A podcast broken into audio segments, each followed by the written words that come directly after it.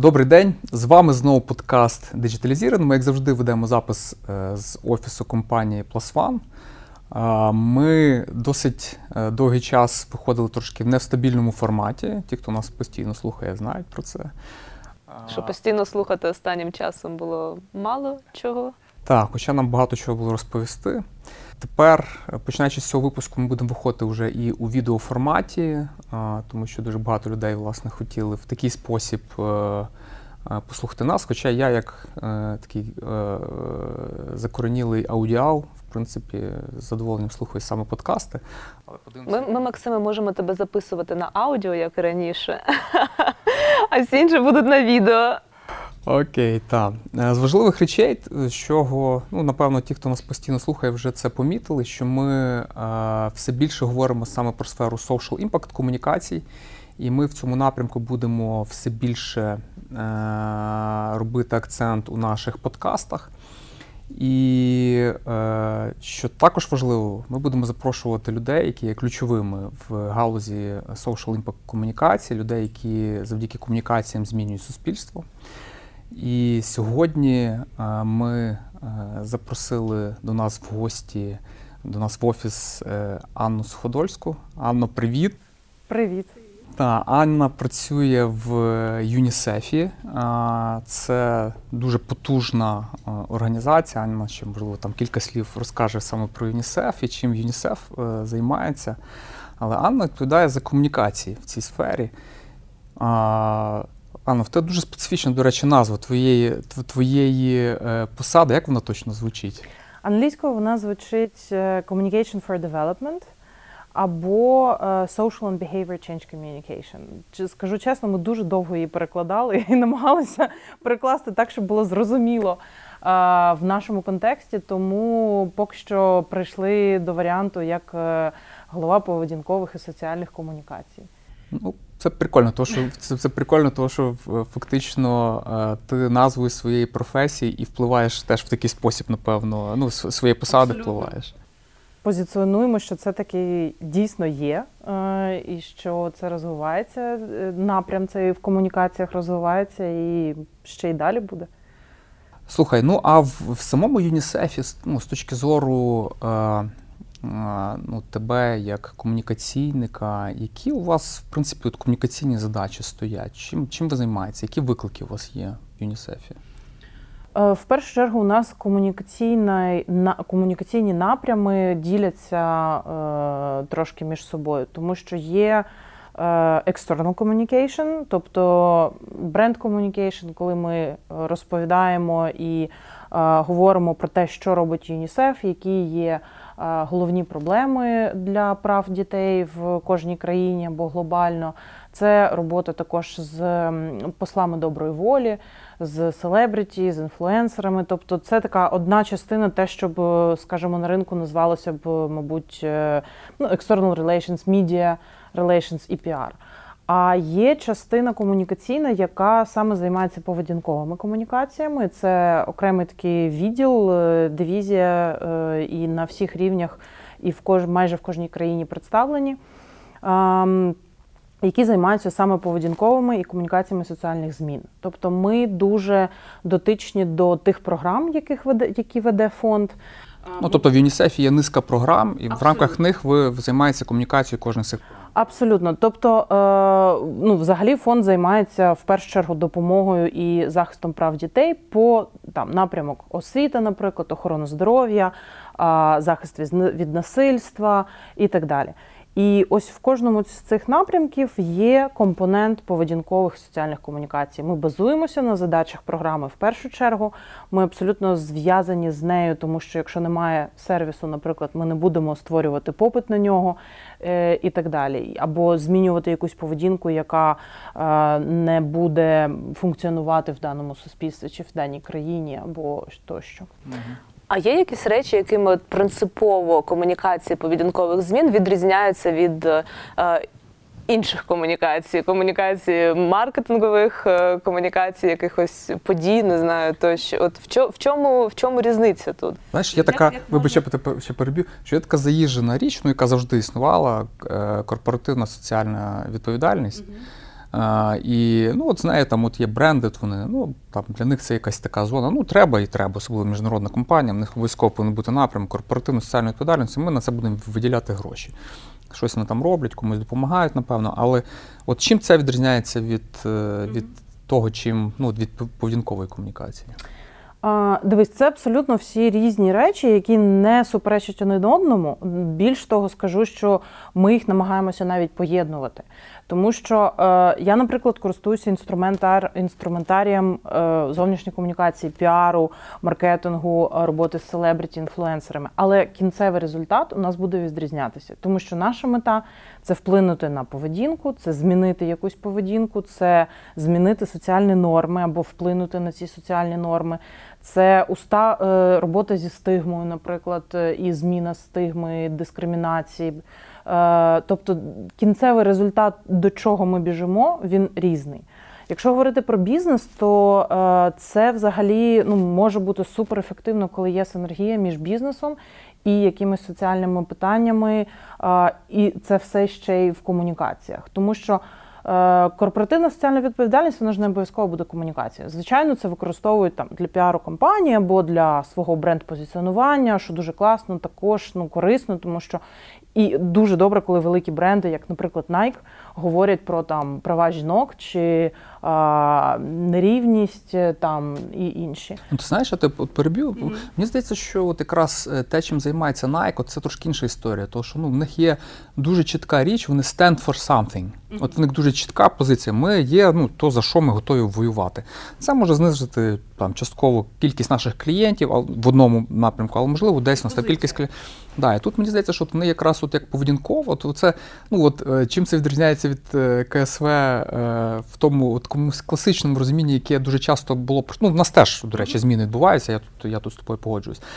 Але мені здається, що тут якраз от Nike в цьому сенсі ну, задає для ринку ну, такий загальний тренд, що що, що ви повинні за щось топити, ви повинні yeah. за щось хотіти чогось, щось змінити.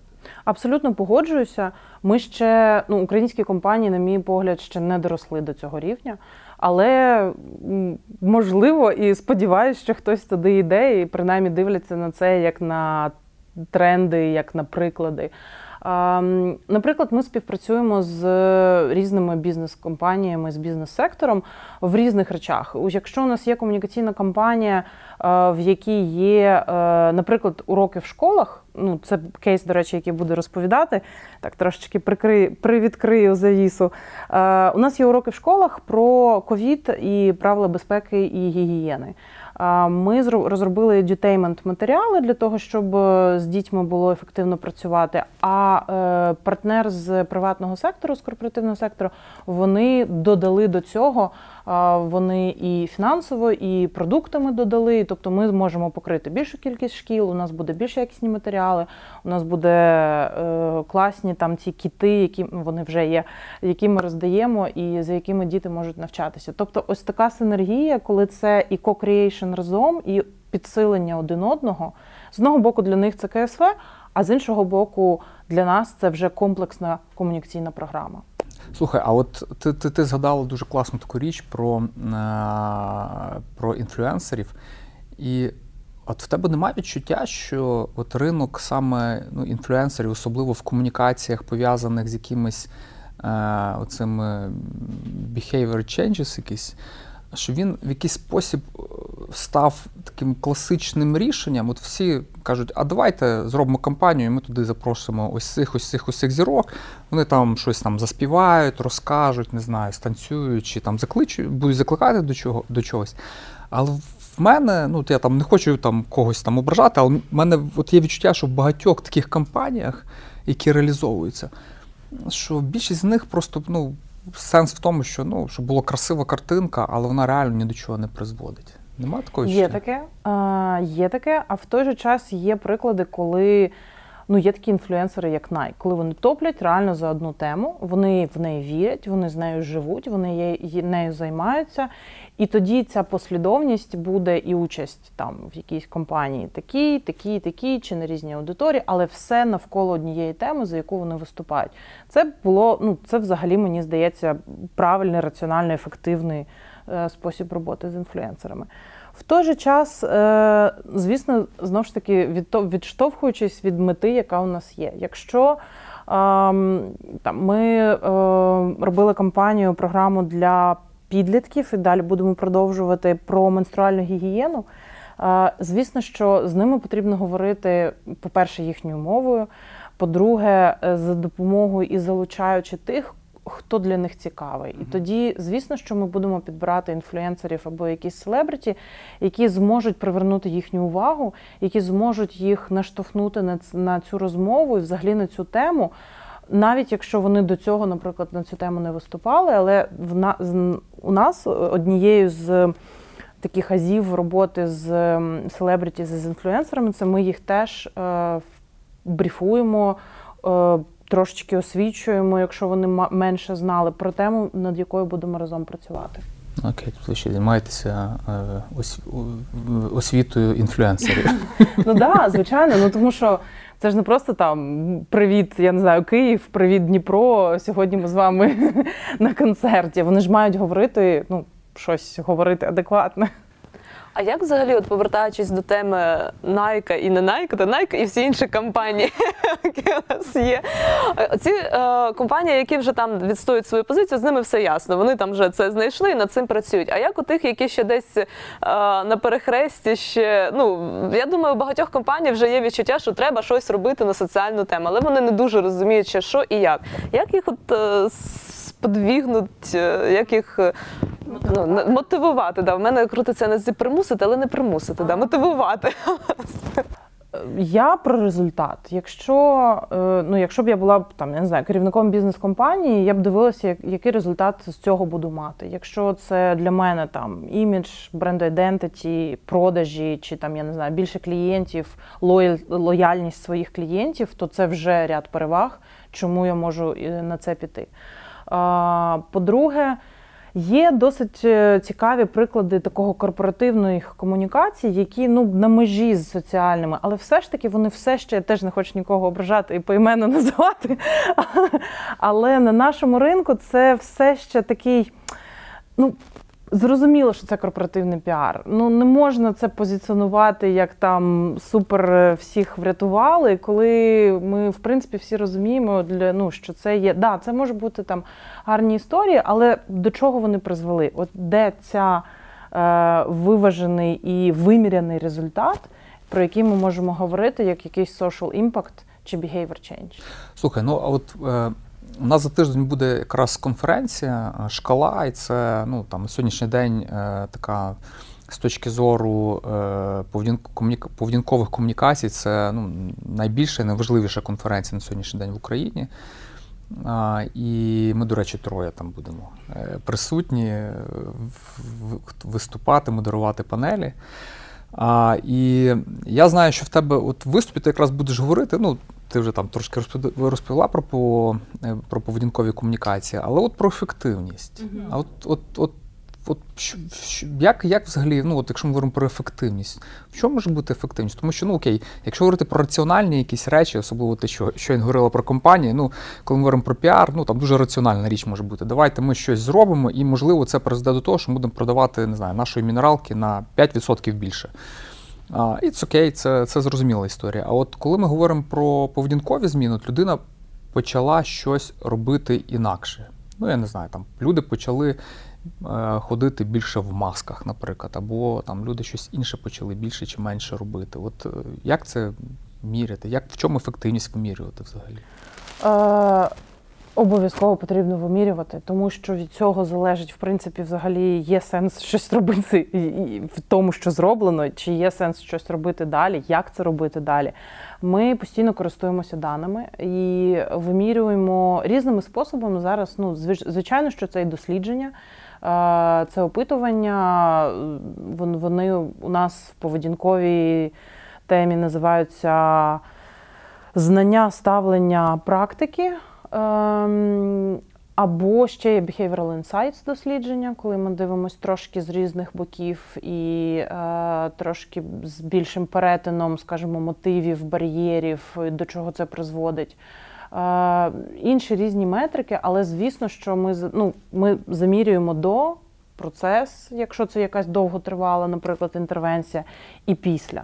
І от що стало в результаті цієї кампанії? Звісно, що там одна кампанія, там не знаю, 10-50 білбордів, вони, звісно, що не вплинуть на поведінку. Але Знову ж таки, які задачі у нас є по цій дорозі. Якщо ми спершу там піднімаємо бізнес до цієї проблеми, якщо ми змінюємо якесь ставлення від негативного до позитивного, якщо далі ми мотивуємо до якоїсь дії, то цей кожен етап потрібно вимірювати і дивитися, чи потрібно десь щось е, по дорозі змінити, там адаптувати і так далі, або який результат нас чекає.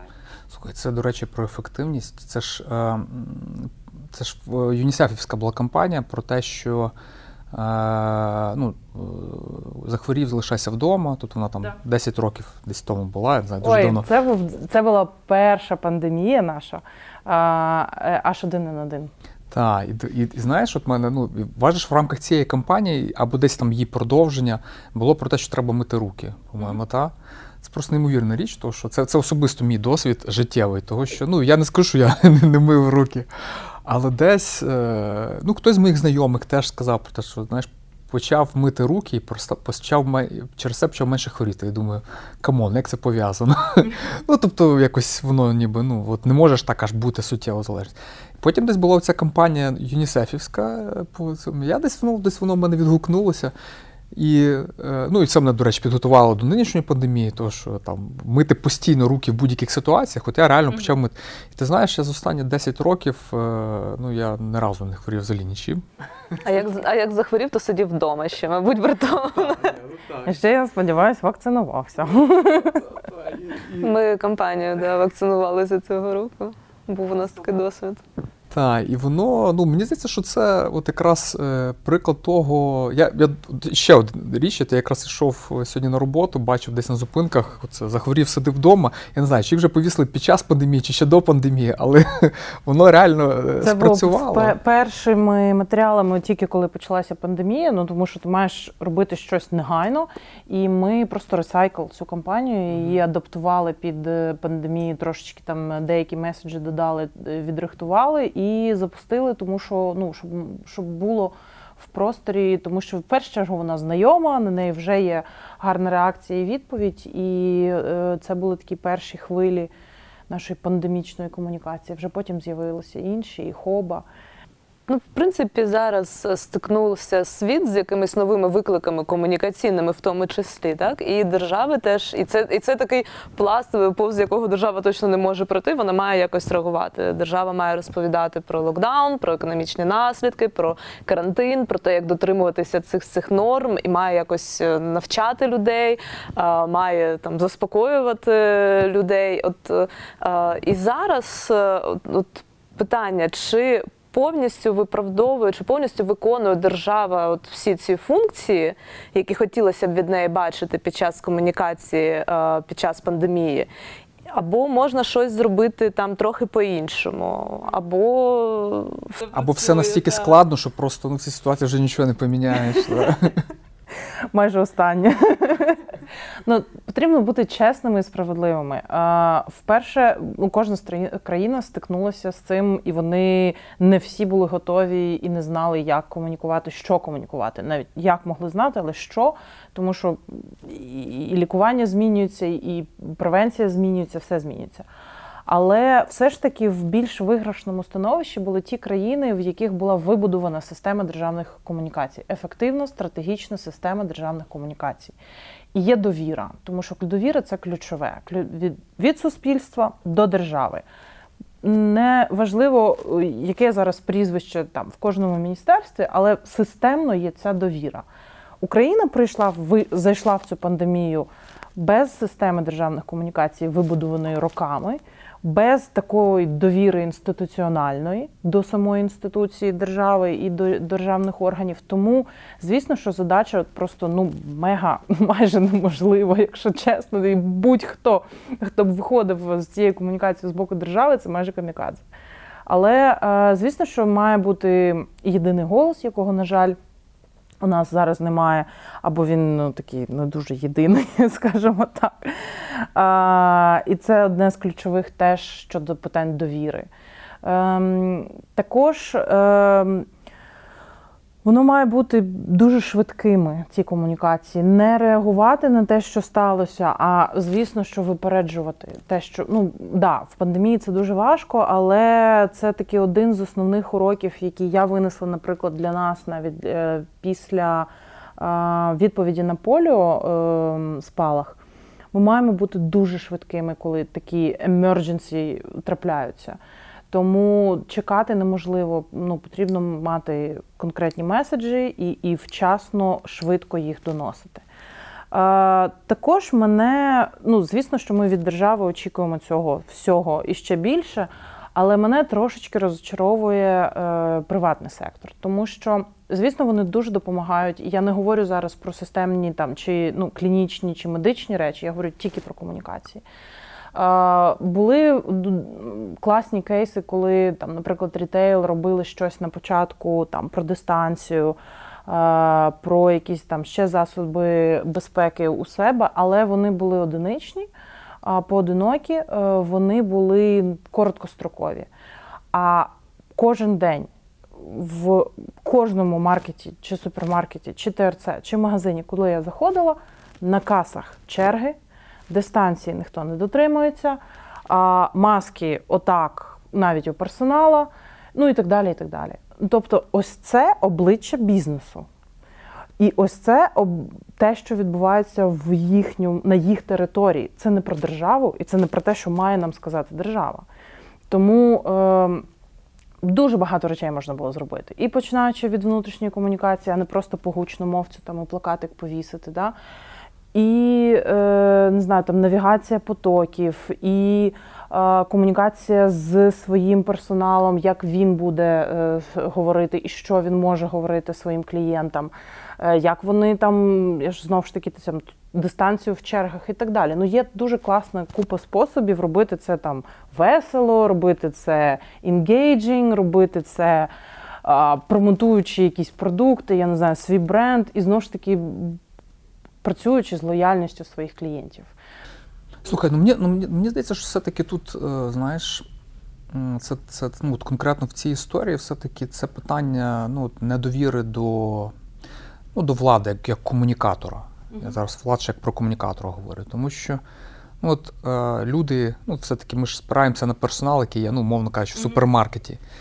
І вони, ну знаєш, е, ви робите вигляд, що ви нам щось наказуєте, ну з точки чи там даєте нам якісь розпорядження, ну от як вони звертаються до влади, а ми робимо вигляд, що ми їх виконуємо. Абсолютно. Е, італіянська забастовка. Так, так, так. І воно тут, от, от, ця ну, недовіра, і люди всі якось, ну от, знаєш, мені здається, що чого реально не вистачає в нашій комунікації, ну особливо говорю, коли з боку держави, це емпатії. Ну просто емпатії mm. до тебе як до громадянина. Що я разом з тобою, ми в одному човні, в нас разом з тобою є проблеми. А в нас так виглядає. Ну от знову ж таки я кажу, це не, не те, що воно так є, але ззовні воно виглядає, що є люди, які там, от у них там є щось, відбувається там якісь не знаю, локдауни. Там не знаю, їх там зажимають в чомусь, там в, е, якісь є правила з одного боку. А з іншого боку, нібито є там якась привілейована каста, в якої яка нібито не дотримується. Хоча, напевно, не дотримується, але я маю на увазі, як воно зовні сприймається, що, напевно, десь воно ну, ця історія в такий mm-hmm. спосіб е- розвивається. Є, звісно, ну коли там Є фото від е, різних чиновників чи там лідерів, скажімо так, не дотрим... які не дотримуються самі там чи масок, чи дистанції, а, чи тих же закриття якихось заходів. А, ну, в мене просто розбіг картинки зі звуком. Ну, власне. В цей час відбувається.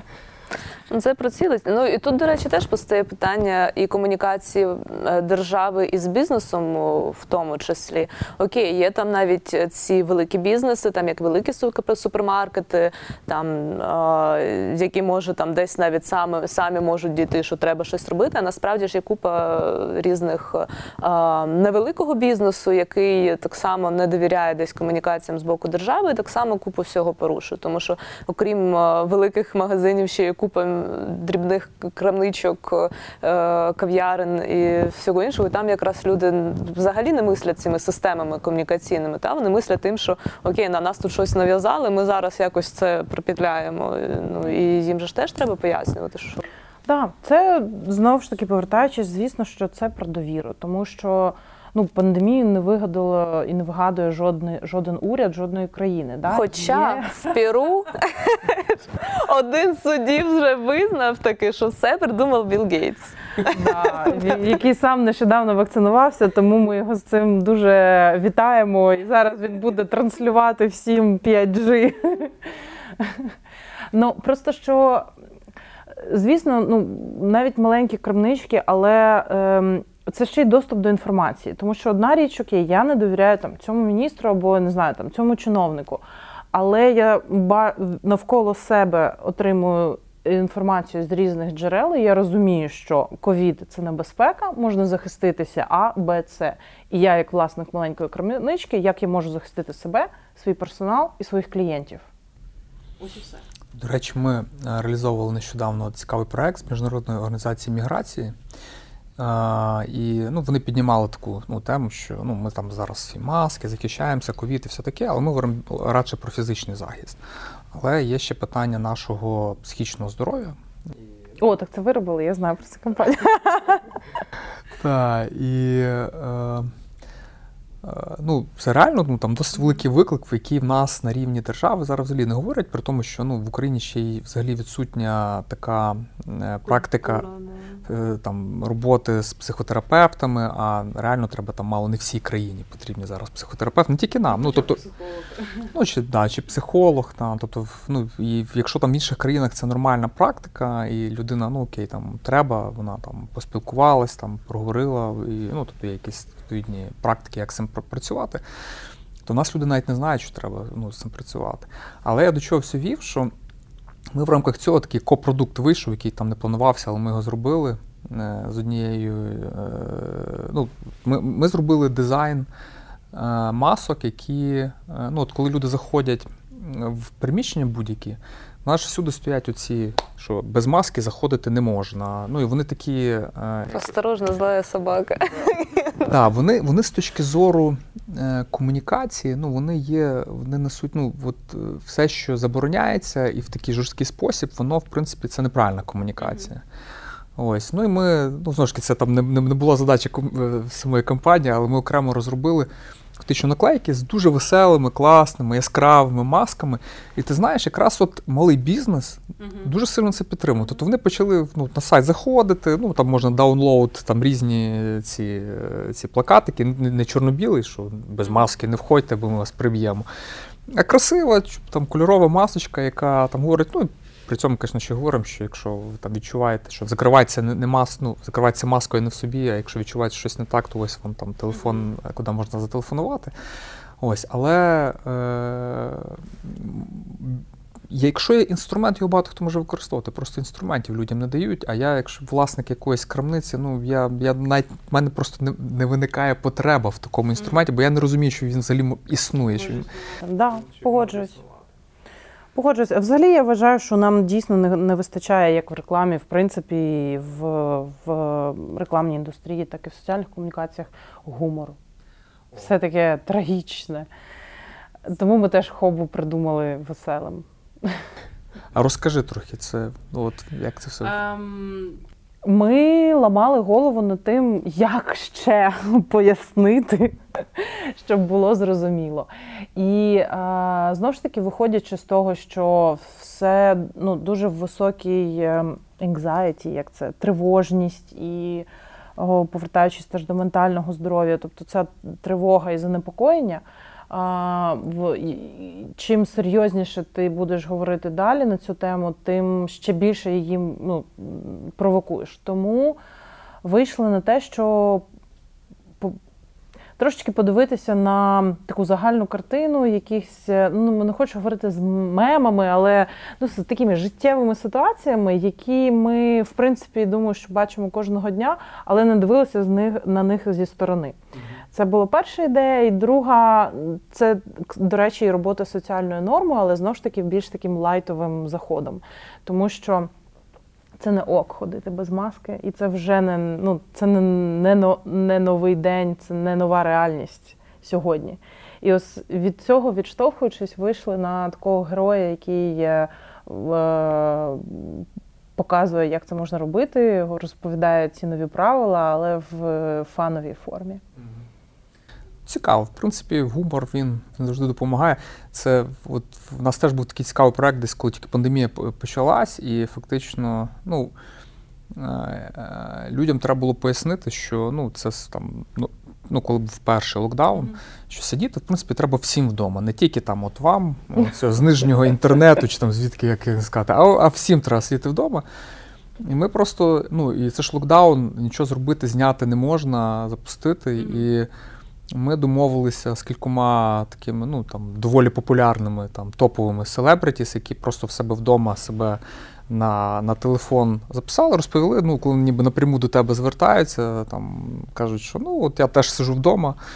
Я там зараз, ну і кожен розповідає якусь свою історію, чим він займається, чому це класно, тому що ти нарешті можеш зробити якісь речі, які ти там відкладав 10 років, ще будеш відкладати там 10 років, не знаю, нарешті розібрати ту кладовку там, чи чи зателефонувати батькам нарешті по-нормальному. ось. І е, ми це все стилізували фактично під такий ніби як скайп-кол. І ну, воно в рекламному блоці виглядало так, що тобі нібито там телефонує там якась якийсь. Е, ну, ти от в тебе йде рекламний блок по телеку, і тут він переривається, іде виклик. там, Не знаю, я я, я, я не. Ну, наприклад, Дідзьо. Дідзьо, Дідзьо, наприклад. Зібров. Зібров, ну це для окремих аудиторій, були різні. різні.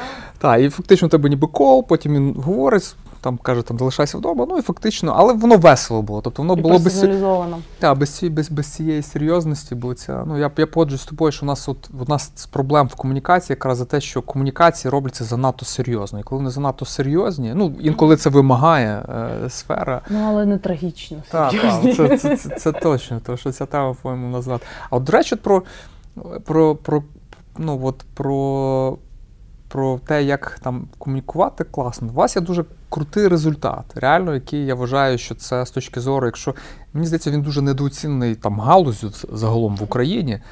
Але е, фактично вам вдалося за 10 років змінити відношення до вакцинування настільки кардинально, що ну мені здається, я не знаю, чи є такі там схожі результати десь в світі, але в Україні з точки зору зміни відношення людей до чогось, причому такої дуже контроверсійної теми в ну, в деяких там прошарках населення, як вакцинування.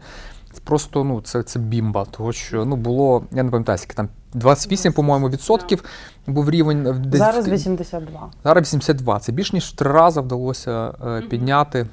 Ну, рівно 28 це 84, да. В три рази вдалося підняти рівень. А а як це вдалося? От от що що спрацювало? ставлення. По-перше, до речі, де так, я навіть не зараз замислилася. Це ну думаю, що єдиний в світі такий кейс, тому що ніхто так низько не падав. Ні, мені здається, так низько падали, просто ще не підіймалися звідти так швидко. Тому да, це в першу чергу це єдина. Е, ну, звісно, що ми е, теми, які веде фонд ЮНІСЕФ вони там мало змінюються освіта, здоров'я і так далі, але в них є ну, різні підтеми, підпрограми, скажімо так, і пріоритети можуть змінюватися там кожні 5 років е, чи 10. Але а, вакцинація це одна із тих, де у нас постійно йде програма, починаючи з 2007 року. Тому, звісно, ось ця послідовність і послідовність інвестицій, послідовність абсолютно комплексної роботи, тому що у нас є і програма е, технічна, яка працює з медиками, з освітою медиків, з роботою і їхніми знаннями, і те, щоб вони базувалися на доказовій медицині, змінення змінення їх практик медичних мається на увазі, там робота над протоколами і так далі. Ем, і є комунікаційна частина до цього. Були е, я займаюся цією програмою темою з самого початку, тому в мене така інституційна пам'ять. Е, я, Були різні моменти, були різні етапи. Наприклад, коли просто не стало вакцин, і ми мали шатдаун взагалі зняти. Да, Навіть ми почали розвішувати, е, запустили вже зовнішню рекламу, але ми просто її всю е, е, зняли і деякий час не давали такої масивної більш комунікації, тому що ну неможливо говорити про те, чого немає, а, чи там запрошувати да, на послугу, якої немає. Да, це було sorry, якраз в 16-му році народила, я пам'ятаю цей квест. 14, 15, 16, да, це це був дуже великий челендж. Е, Але, наприклад, опосередкованими даними знаю, що в той час е, завдяки тому, що йшов підйом, все ж таки доставлення і мотивації і заохочення, люди почали хотіти вакцинувати своїх дітей. Приватний сектор піднявся дуже з е, послугами. Державних не було, тому ті, хто могли, вони почали ходити. Є попит сформували. Да. А, а а, що спрацювало? Ну то чого люди почали вакцинувати? Вони от ну реально ж люди були проти вакцинації, і це ну це неймовірно, якийсь просто феноменально. 28% тільки були позитивно ставилися. Мені здається, взагалі якась. Тільки не кажи, будь ласка, що спрацювало це безперервна робота з 2007 року. Люди, Наші люди хочуть швидшого результату. Ну, немає таких quick wins, чесно скажу. Зараз ми подивимося, що буде з вакцинацією проти ковіду. Ну тому що е, поведінкова зміна вона довга. Ну це гра вдовго. Е, тому, звісно, кожного етапу ми ж відстежували ці, ці зміни там з 28 до 46, 46, 70, там не пам'ятаю скільки, то і так поступово-поступово. Плюс ну це тільки ставлення. Це ще не говорить, що от прям 80 пішли і все зробили. З них, звісно, що є там я роблю все, а я роблю тільки те, що я вважаю за потрібне. Ну там купа міфів ще залишилося. А я взагалі не проти нічого робити не буду. Да, да, да, типу такого. Тому, звісно, що ми ще вимірюємо додаткові параметри. Ми дивимося е, віру, е, ну довіру до, е, тобто я вірю, що це ефективно, я знаю, що це необхідно. Тобто, ось такі питання, і плюс мотивація. Ті мами, які говорять, що я вакциную свою дитину повністю за календарем, і або я вакциную там якось інакше. Це це теж росте. До речі, ті, хто саме останні цифри, ті, хто вакцинують повністю за календарем, вона понад 70% тобто воно теж із із ем, десь 40 е, з чимось, тобто вона теж виросло. Це вже ну, більш наближено до практики. І потім ми ще дивимося на, звісно, що статистику, вже державну статистику, охоплення щепленнями, і теж бачимо. Єдине, що тут, от коли ти комплексно дивишся на це і розумієш, де в тебе виходить, де не виходить, і з державною статистикою були проблеми через те, що знову ж таки не було вакцин, і ми не можемо порівняти мотивацію, практику і кінцевий результат. І тому це теж потрібно враховувати. Що спрацювало? Ем, на мій погляд, це теж приклад зміни соціальної норми, тому що е, те, що трапилося в 2006-2007 роках, це криза, яка сталася з довірою до вакцинації після єдиного випадку і після невдалої кампанії, яку е, зупинили е, проти кору краснухи. І це все спричинило за собою такий ну, дуже спалах е, недовіри і кризи, якщо кажучи, там медійної комунікаційної і яка так вплинула. І от звідси, як з цього з дна постучалі, починаєш потроху, потроху, потроху підійматися. А, Різні батьки були в той час. Якщо ми говорили тоді з батьками, ну якщо там дивитися на найбільш активний період вакцинації, це все ж таки діти малого віку, да, від 0 до 2 і потім, потім десь до 6-7 років. Потім вже ревакцинація, але ну, більш дорослі, вони можуть приймати самі рішення або впливати на них і так далі. І тому ось батьки, які були з дітьми малими 2007, 2008, 9, 10, зараз ну це, це теж різні батьки. І до них ми по-різному комунікували, з ними ми по-різному працювали. До кожної з аудиторій е, був свій підхід і продовжує бути свій підхід. В один момент. Е, пару років тому ми навіть зробили аналіз, подивилися на різницю між мамами і татами. Теж знову ж таки нове покоління батьків. Тати більш активну роль виявляють. Вони більше займаються з дітьми, принаймні, якщо говорити про там міських е, там продвинутих і так далі. І тому е, ми подивилися на різницю між їхніми ставленнями поведінками. Виявилося, до речі, дуже цікаво. Тати у них нижчий риск perception, тобто це не знаю, як сказати, ощущення різка, е, вони менше бояться. Можливо, одна з гіпотез не про паніку, а взагалі про е, розуміння ризику інфекційної хвороби. Ось про це. І е, наша гіпотеза була про те, що вони просто менше про це задумуються.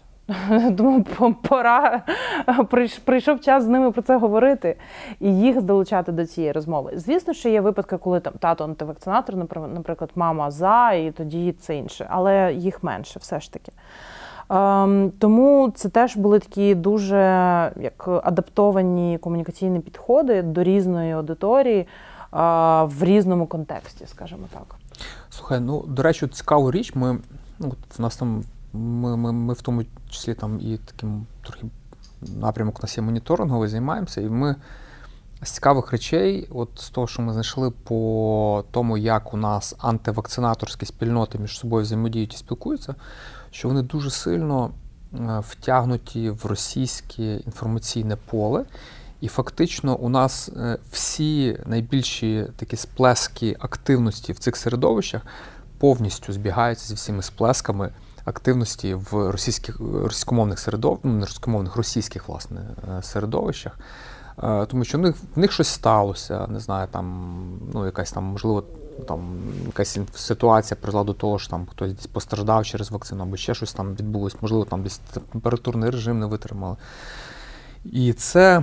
Або хтось вигадав взагалі якусь історію, і те, що в них там відбувається, воно автоматично там ну, ну йде, і в нас там затримкою буквально в 1.12, там 24, шух, такий самий іде спалах. Ну і при тому, що взагалі ось ця е, контекст антипрививочний, він дуже сильно. Ну ті самі люди, які говорять е, проти вакцинації, дуже часто говорять е, за перебрік.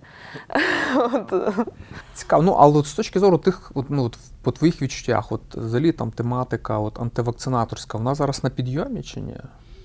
Вона була завжди довго, і тут теж потрібно розрізняти, тому що ті, хто антивакцинатори про суть антивакцинаторства, то вони вони є в будь-якій країні, в будь-якому суспільстві, але їх дуже мало. Ну, Це десь там до 5% е, бажано, що було, максимум може бути до 10%. Угу. Все інше це похідне, і це не. Ну, тобто це не люди, які вірять, тому що гомеопатія їх врятує, і тому вони не будуть вакцинуватися. Все інше, на жаль, це зманіпульовано, як я кажу, man-made crisis. Тобто це все і не тільки в Україні. Е, є багато, я не можу говорити про політику політичну складову, але є багато досліджень міжнародних, які моніторять і дивляться на всі ці рухи. І в європейських медіа, західноєвропейських медіа, і на інших континентах. Е, Африка, думаю, що навіть Латинська Америка, про Африку точно знаю. Е, є всі ці наративи, і вони абсолютно зманіпульовані і спеціально зроблені. Вакцинація одна із тем, якою легко маніпулювати настроями, тому її використовують.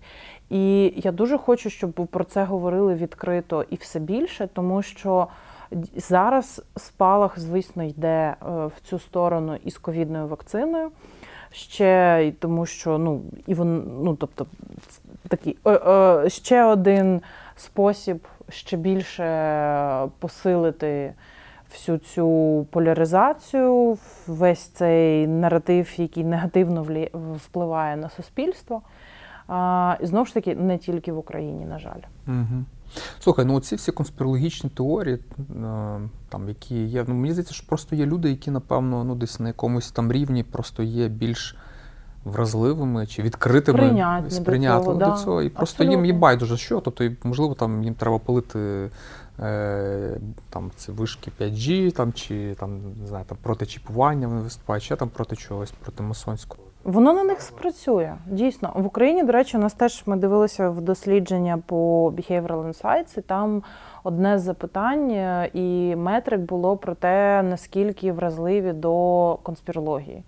І Україна ем, у порівнянні з іншими країнами, принаймні нашого східноєвропейського європейського регіону, більше в цьому питанні ми більше сприйнятливі, суспільство більше сприйнятливе і, на жаль, е, вірить всю цю мечню. Це пов'язано з критичним мисленням? Думаю, що так. І, і що з цим всім робити? Слухай, ну от є є ж ну, от є ж там всякі теми, типу, не знаю, там фактчекінгу, медіаграмотність. медіаграмотність. Да. Ну зараз це все еволює, на мій погляд, тому що медіаграмотністю дійсно в Україні там давно займаються і щось працює ефективніше, щось мен, менш ефективніше, але те, що відбувається зараз, і ті інструменти, які є зараз, ну їх не було ще навіть півроку тому, їх не було рік тому назад всю дату, яку можна використовувати, і як її можна використовувати зараз. Я певна, там наступного року буде ще більше можливостей. Тому, звісно, що знову ж таки респонс він ну, має доганяти чи випереджати те, що відбувається. Слухай, ну дивись, ну, от медіаграмотність це тема, яка ну, от в Україні, я тобі скажу, це історія 25 25 років останнє. Донори, там, якісь інші організації вклали в це ну, просто якісь неймовірні гроші. Тобто, якщо би це виділити в окремий якийсь там фонд, то можна уявити, що це там шалені гроші. Але з точки зору ефективності, ну я не знаю, там порівняти українця там 10 чи 20-річної давнини, я не думаю, що він зараз став менш критично до до чогось. Ну, може, я помиляюсь, що почав до чогось менш критично відноситись. Взагалі, от медіаграмотність як напрямок. Чи не є це якась така, ну, от, що цей цей термін просто.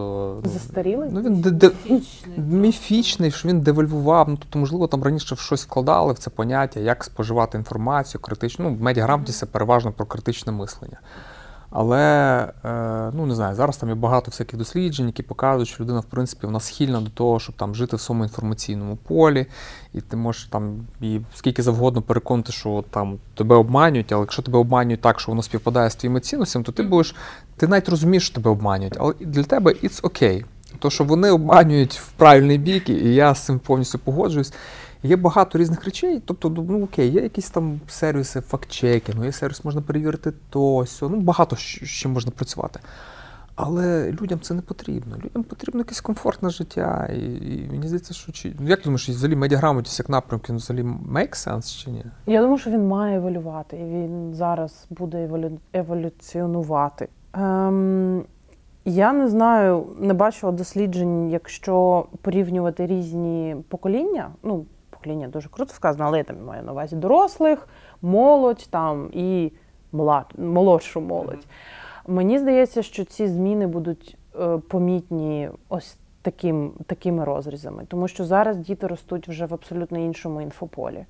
Вони не дивляться телевізор, вони не дивляться новини. Звісно, багато залежить від сім'ї. Да? Те, що вони знаходять, і те, що вони дивляться в Ютубі, там Тікток і всі, все таке інше, це абсолютно інакше формує їхнє сприйняття інформації.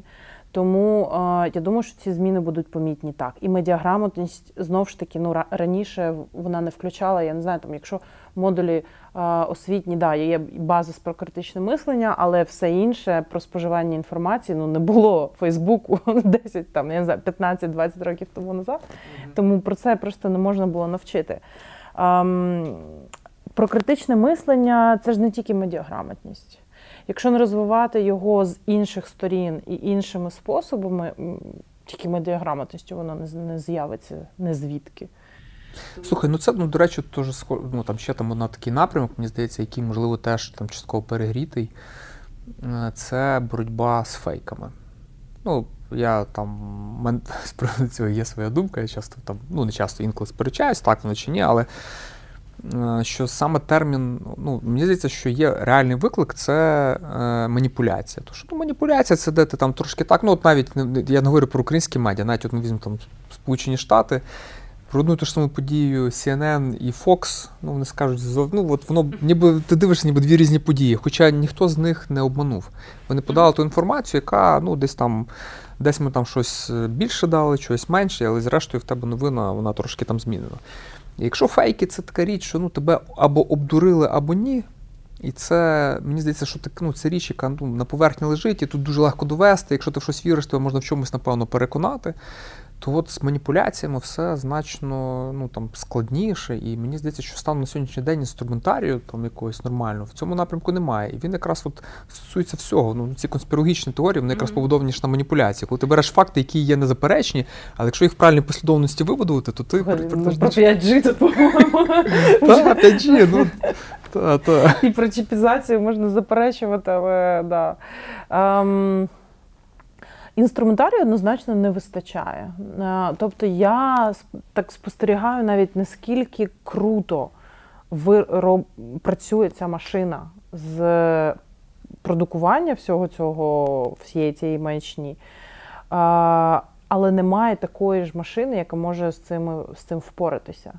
Тобто тут мені здається, або нам потрібно просто тих, хто працює по той бік, перетягати на свій, але або щось придумувати. Ми, до речі, цього року починаємо це робити. Вже почали минулого. Починаємо цього року робити. А, У нас буде такий misinformation management. А, Що це буде? Поки що працюємо над цим, але не можу сказати всіх деталей, тому що ну, є є ем, теорія, як це зробити. Угу. Ми будемо одні з тих, хто пілотує це в світі.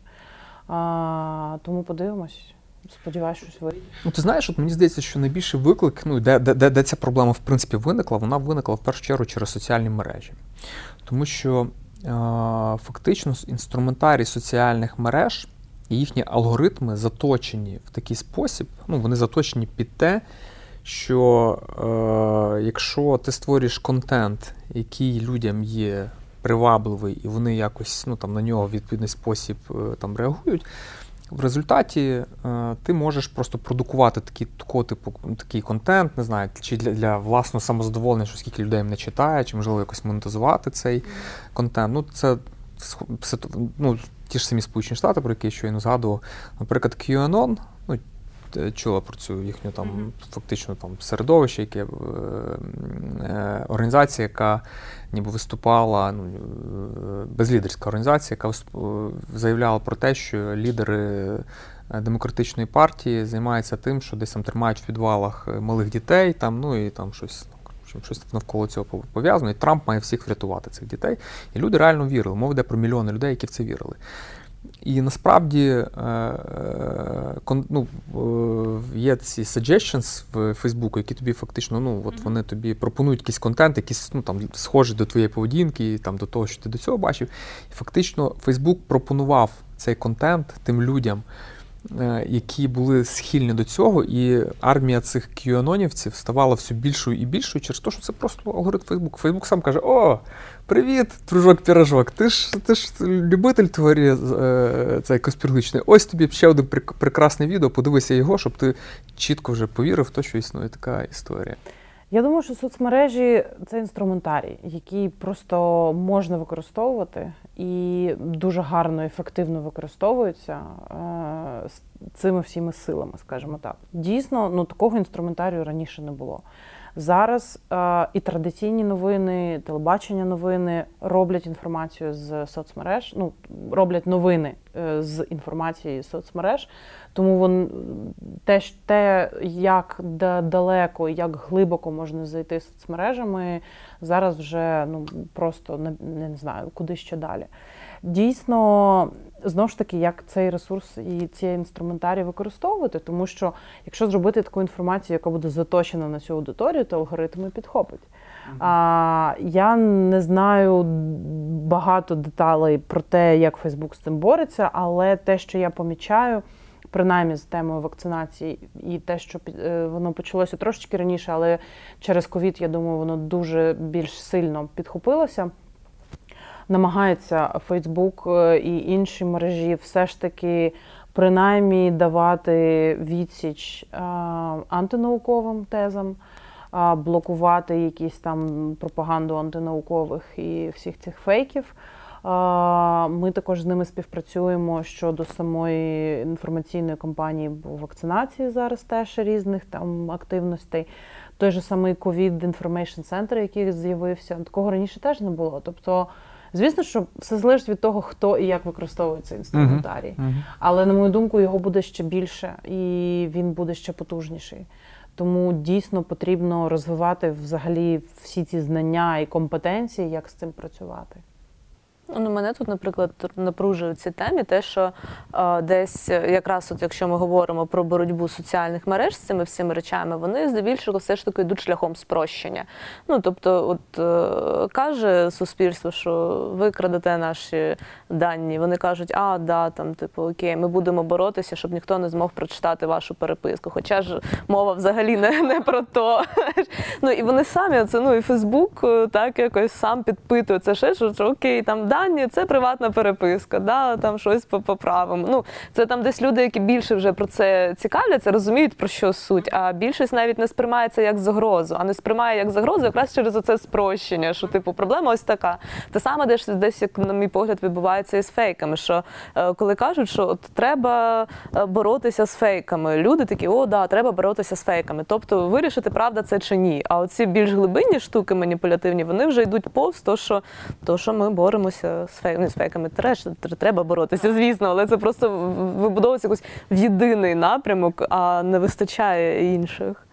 Ну, воно може нівелювати да, більш складні, скажімо так, і тонкі теми і питання.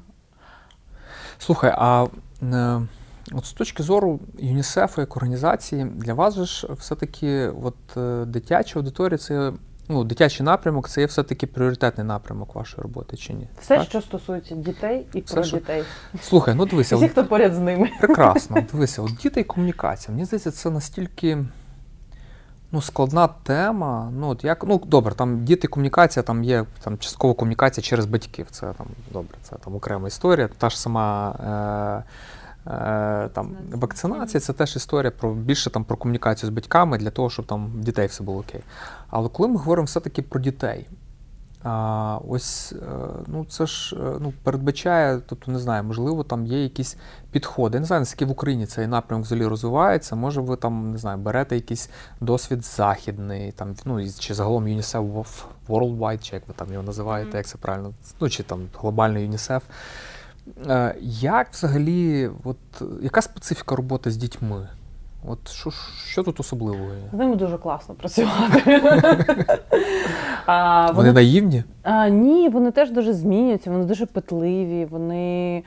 А, Воно просто класно. І на на власному досвіді можу сказати, що наш семирічний син ну це просто іноді навіть е, доходить до абсурду, але це головний страж мит, вимитих рук вдома. Тому що він просто він вичікує перед ванною, коли вийде хтось із членів сім'ї, і кожного разу ти вимив руки. А, ну, це з ними працює. Тобто, якщо вони в щось зрозуміють, і вони в це повірять, і вони будуть це далі робити, і вони є таким мотиватором зміни навіть вже далі. Спочатку в своїй сім'ї, а далі і в навколишніх близьких. Тому з дітьми, звісно, що класно працює дютеймент. І ми багато цього робимо. Ми, Це і наш глобальний досвід, і в Україні ми теж, е, тобто, все, де можна їх залучити, е, зацікавити і через фан робити освітні штуки і мотивуючі штуки, ось це буде працювати з дітьми. Ми багато робимо з якраз гігієни, е, навчання гігієни на сході. Почали ще давно, ну після конфлікту, тому що там постійні проблеми з чистою водою. Але зараз це вже стало актуально на всю Україну, тому ми просто скейлап всієї програми зробили. А, Уроки, інтерактивні уроки, там хіп-хоп антивірус, танець, який кожного разу думаю, блін, ну це ж так банально, ну думаю, що не спрацює, ну не спрацює. І потім просто несеться а, ці танці, нам присилають в всіх в, там в соцмережах, в пошту тисячі шкіл, а, ну їм їх реально перевід. Воно працює, тому що діти запам'ятовують таким чином, і для них це стає нормою. А який канал комунікації? TikTok зараз? TikTok ми розвиваємо. Ну це для більш старших, е, для малечі, тому що ми починаючи з дитячих садків працюємо і з молодшою школою. TikTok розвиваємо, YouTube, звісно. І персонально, ну тобто офлайн е, для дітей, звісно, що класно, ну більш ефективно працює зараз ще. Е, але да, і мультики і на різні теми, і там і про ту ж протимінну безпеку. Це ми взагалі комікс зробили е, повністю з нуля, придуманий з героями, з поведінковими такими спеціальними там меседжами mm на те, щоб дітей навчати цій поведінці. І знову ж таки, ну, коли я бачу фотки з ем, там хлопець. Ем, на сході сидить на свої, е, на своєму дивані, і в нього на стелі за спиною на стіні наклейки, не плакат навіть, а наліпки з цими героями коміксу. Я розумію, що воно працює.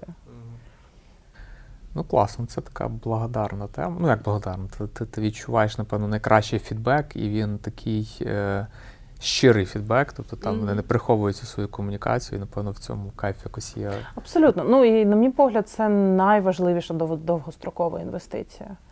Тому що це спрацює, короткостроковий ефект буде зараз, але це спрацює і потім, і потім, і потім. Mm-hmm. Навіть якщо говорити, наприклад, там про фандрейзинг в ЮНІСЕФ, е, ми ж ем, в країнах Західної Європи у нас фандрейзингові офіси. І вони успішні через те, що більшість це персональні донації людей, які, коли їх питають, чому, вони говорять, «Ну, я ж дитинство отримував е, вітальну картку ЮНІСЕФ. Тому, звісно, що там 5 доларів на місяць я списую зі свого рахунку. Це з дитинства. І ось... А в Україні є ця історія чи ні? Ще ні. А взагалі можна Будемо ЮНІСЕФу допомагати Україні чи ні? Вже можна. Ми вже відкрили а, партнерство з бізнесами фандрейзинг, mm-hmm. цілий напрямок. І зараз ми почали більше працювати з приватним сектором. Але зараз будемо починати вже і з громадянами, також з українцями. Перш, до речі, одна з перших була зараз з Монатіком активація під новий рік з ялинковими іграшками це вже ну, як частина такої персональної участі. Фандрейзинг прекрасна тема. В Україні це взагалі просто ну, фактично дуже часто в людей це є. Ну, там, Я не знаю, скільки у нас відсотків людей мають досвід фандрейзингу, ну, не фандрейзингу, а доне, коли вони власне дають гроші. Ну, був період у нас десь 14-15 року, коли дуже велика частина там суспільства до цього якось долучалася. Але це була ситуація такої глибокої кризи, де треба було допомагати державі. Потім воно все назад відкотилося, і в принципі досить мало людей все втягується. Але це воно працює як наркотик, виявилось, тому що дуже багато людей. Спочатку комусь одному, комусь іншому, потім виявляється, в людей з'являється якась сума грошей, які вони кажуть, окей, в мене є там така-то сума, я і буду там щомісяця тратити там на щось. Хтось для когось це 100 гривень, для когось це там 1000 гривень, для когось, можливо, більше. І ну, там дуже в цьому сенсі класний сервіс є Patreon, тому що через нього, ну, ти фактично через свій кабінет вирішиш, окей, цим от я там виділив суму, готовий втрати, я готовий тим, тим, тим. Потім подивишся, ні, цим забагато, цим цим зменше. Тобто ти відчуваєш якусь, ну, для тебе це якийсь елемент навіть якоїсь розваги і гри, і воно воно дуже цікаво працює. Тобто, ну, в Круто, ну це теж розвиток цієї культури, який, е, в принципі, для нас новий досвід, ну, якщо говорити в перспективі історії, тому що. Волонтерство, так само як волонтерство. Да, Зараз волонтерство воно має деякий сенс у зв'язку з подіями останніх років. Е, скільки там вже, господи, багато. Але якщо дивитися на волонтерство, наприклад, таке соціальне волонтерство на Заході, коли там в Штатах ну, ти не можеш не бути не членом якоїсь волонтерської організації, починаючи зі школи, твоєї ком'юніті а, там, не знаю, твого району, твоєї школи, потім університету і так далі. і так далі. Тобто це настільки вже норма, усталена норма суспільства, чого у нас теж ще не. Слухай, ну в Штатах я знаю, чим стикався з тим, що в них е, є просто деякі організації, де в тебе черга на кілька років, да. щоб стати да. волонтером в цій організації. Тобто ну, є обмежена кількість скільки людей. Ну, це, наприклад, якщо це може бути якийсь музей, наприклад, де просто capacity обмежене для mm-hmm. того, щоб там приймати. І ти батьки записують дітей, то що якщо в них є там норма, що не знаю, вони 50 людей дітей приймають, ну підлітків там чи студентів приймають для волонтерства. Для них це така історія на ну, щоб треба наперед записуватися. Тобі скажу, що от ми е, там останнім часом так теж активно стикаємося з проектом, пов'язаним там з Donations, з донейшнсами, плюс ми з там, ну, є такий проект про реновація. Ми... Я хотіла сказати, у вас такий кру, супер крутий проект. Е, я, до речі, дізналася нещодавно про нього. Мабуть, що не була в аудиторії, яку ви таргетували. Але і навіть сказала чоловіку: слухай, тут така штука, чому ми не там? Um, ну... Так, і і ти знаєш, що основний інсайт, який ну, я для себе виніс там з різних проєктів. Ми ми зараз з деякими медіапроектами українськими працюємо з тим, щоб ну, допомагати їм збирати гроші інтерв'юємо різних людей, хто вже дає або хто хотів би давати, але чомусь не дає. Що насправді основна мотивація людей, які дають, це не допомога. А це фактично, ну я це називаю так, вони купляють собі індульгенцію. Mm. Що ти все-таки ну, тобі треба щось зробити хороше. І ти в це зробити хороше, от для тебе це можливість зробити це хороше, просто там віддав гроші, і ти зробив щось хороше. І тому дуже цікавий теж факт, що в грудні е, завжди пік donations-ів, то що люди доходять до кінця року, розуміють, так, я ж цього року ну, я, я не то зробив. не зробив, то не зробив. Та, а давай ну я це. я от... І тут хтось до тебе приходить каже, а давай ти зробиш donation. Кажу, окей, good idea, давай. Бо, можливо, там в листопаді тебе, на тебе це не спрацювало, а в грудні воно чудух, і ти даєш гроші. Слухай, ну не знаю, може виходимо на фініш, потрохи поговоримо трохи про 21 рік. Це нинішній, так? Да? Це те, що, це, що вже наставший. Прийдешні. Прийдешні. Прийдешні. Ну, тобто, з точки зору. Може, ти, я, ти, ти кажи. Кажи.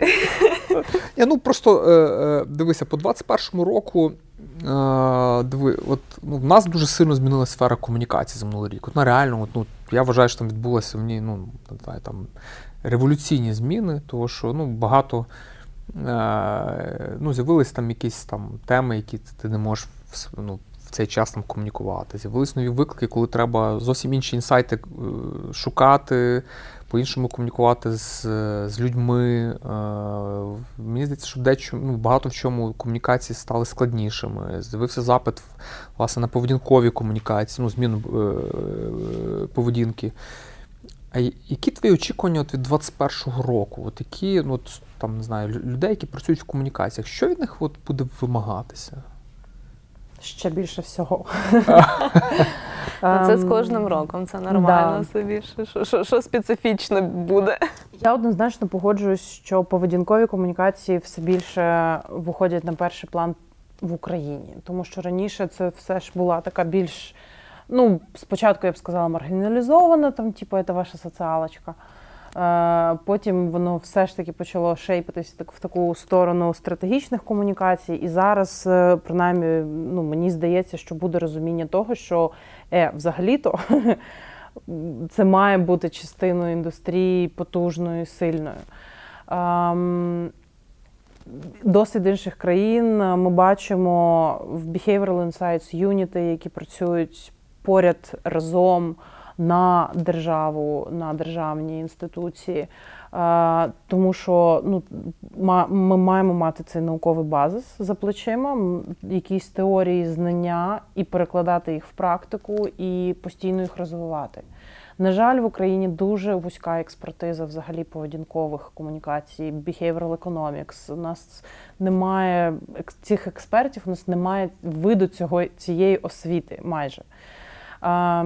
Тому нам потрібно дуже багато в цьому плані нарощувати. Нарощувати експертизи, скіли, вчитися. Я всіх молодих комунікаторів, не дуже не молодих теж, але ті, хто вчаться, маю на увазі зараз. Бажаю їм дивитися ширше і дивитися, що відбувається в інших країнах, в європейських, в там Австралія, Нова Зеландія, та ж ті ж штати.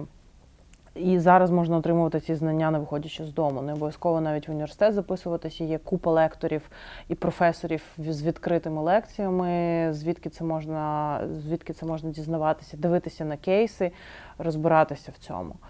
Е, ще цього, чого мені не вистачає в поведінкових комунікаціях у нас в Україні, це, звісно, роботи з даними, тому що дуже мало, і це знову ж таки повертаючись до компетенції експертизи, але коли я кажу, там спілкуючись з однією компанією, наприклад, ну мені потрібен в команду social scientist для аналізу всіх досліджень, які ми будемо робити.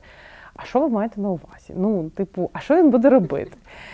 Ну, тобто, дуже не вистачає цих е, взагалі всього цього напрямку. І аналіз даних, і робота з даними, робота з аудиторіями на основі цих даних. Ну так вузь, вузько треба думати і точити під кожного для того, щоб воно спрацювало. Такого в нас, на жаль, немає. Тому я дуже хочу, щоб 21-й і далі. Слухай, а скажи, от е, а твій досвід, як е, ну ти, ти ж за освіту соціолог, mm-hmm. так? А от в професії це допомагає взагалі? Да, звісно. Це такий добрий базис, я б сказала. А взагалі, як ти думаєш, комунікаційник повинен бути з освітою комунікаційник? Чи він повинен приходити? Бо дуже багато, я так дивлюсь по, ринку, ну взагалі багато людей, які приходять, вони приходять, ну не знаю, з природничих, ну вони там там на природничих, на суспільних науках якихось вчились, але не, не, не на комунікації. Ну, комунікаційна освіта, знаєш, коли я ще вирішувала, в який університет, на який департамент іти, ну, типу, я хочу йти на журналістику. Ну, що мені завжди в родині казали, слухай, журналістику ти можеш потім доточити. І це вже а, ну, мастерство, яке можна, чи там е, скіли, які можна потім докласти. Але має бути базис там чи філологія базис, чи соціальні науки базис, чи природничі науки базис. Це те, як працює голова, і те, що в тебе є в основі. Далі, тим паче зараз, Боже, ну стільки можна всього взяти в освіті, те, що доступним є на сьогодні. В Україні, на жаль, менше, якщо говорити про комунікаційну, професійну комунікаційну освіту. Я брала курси в двох американських університетах, і я вважаю, що мені зараз вже не вистачає, і потрібно, мабуть, не знаю, тільки де час на це знайти, але щось нове, те, що з, з тільки зараз з'являється. Слухай, ну класно. Без освіти важко. Так, ну я пропоную на цьому е, потрошки завершувати. Е, не знаю, може, ми ще щось хочемо сказати. Важливе, якщо змучились, всі змучились. Чекаємо на шкалі.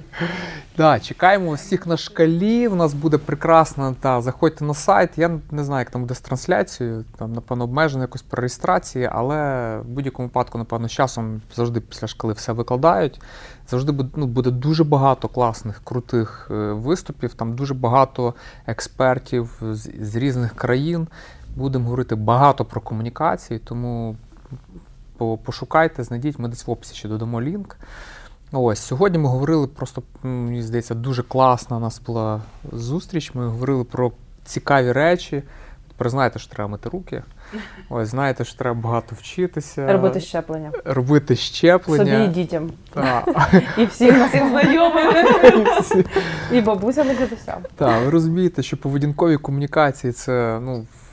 Це з 2007 року та, копати копати. Це, да. І ну, що це дійсно велика перспектива в, ну, в сфері комунікації, перспективний напрямок, тому якщо там плануєте чимось займатися, подумайте про цей напрямок.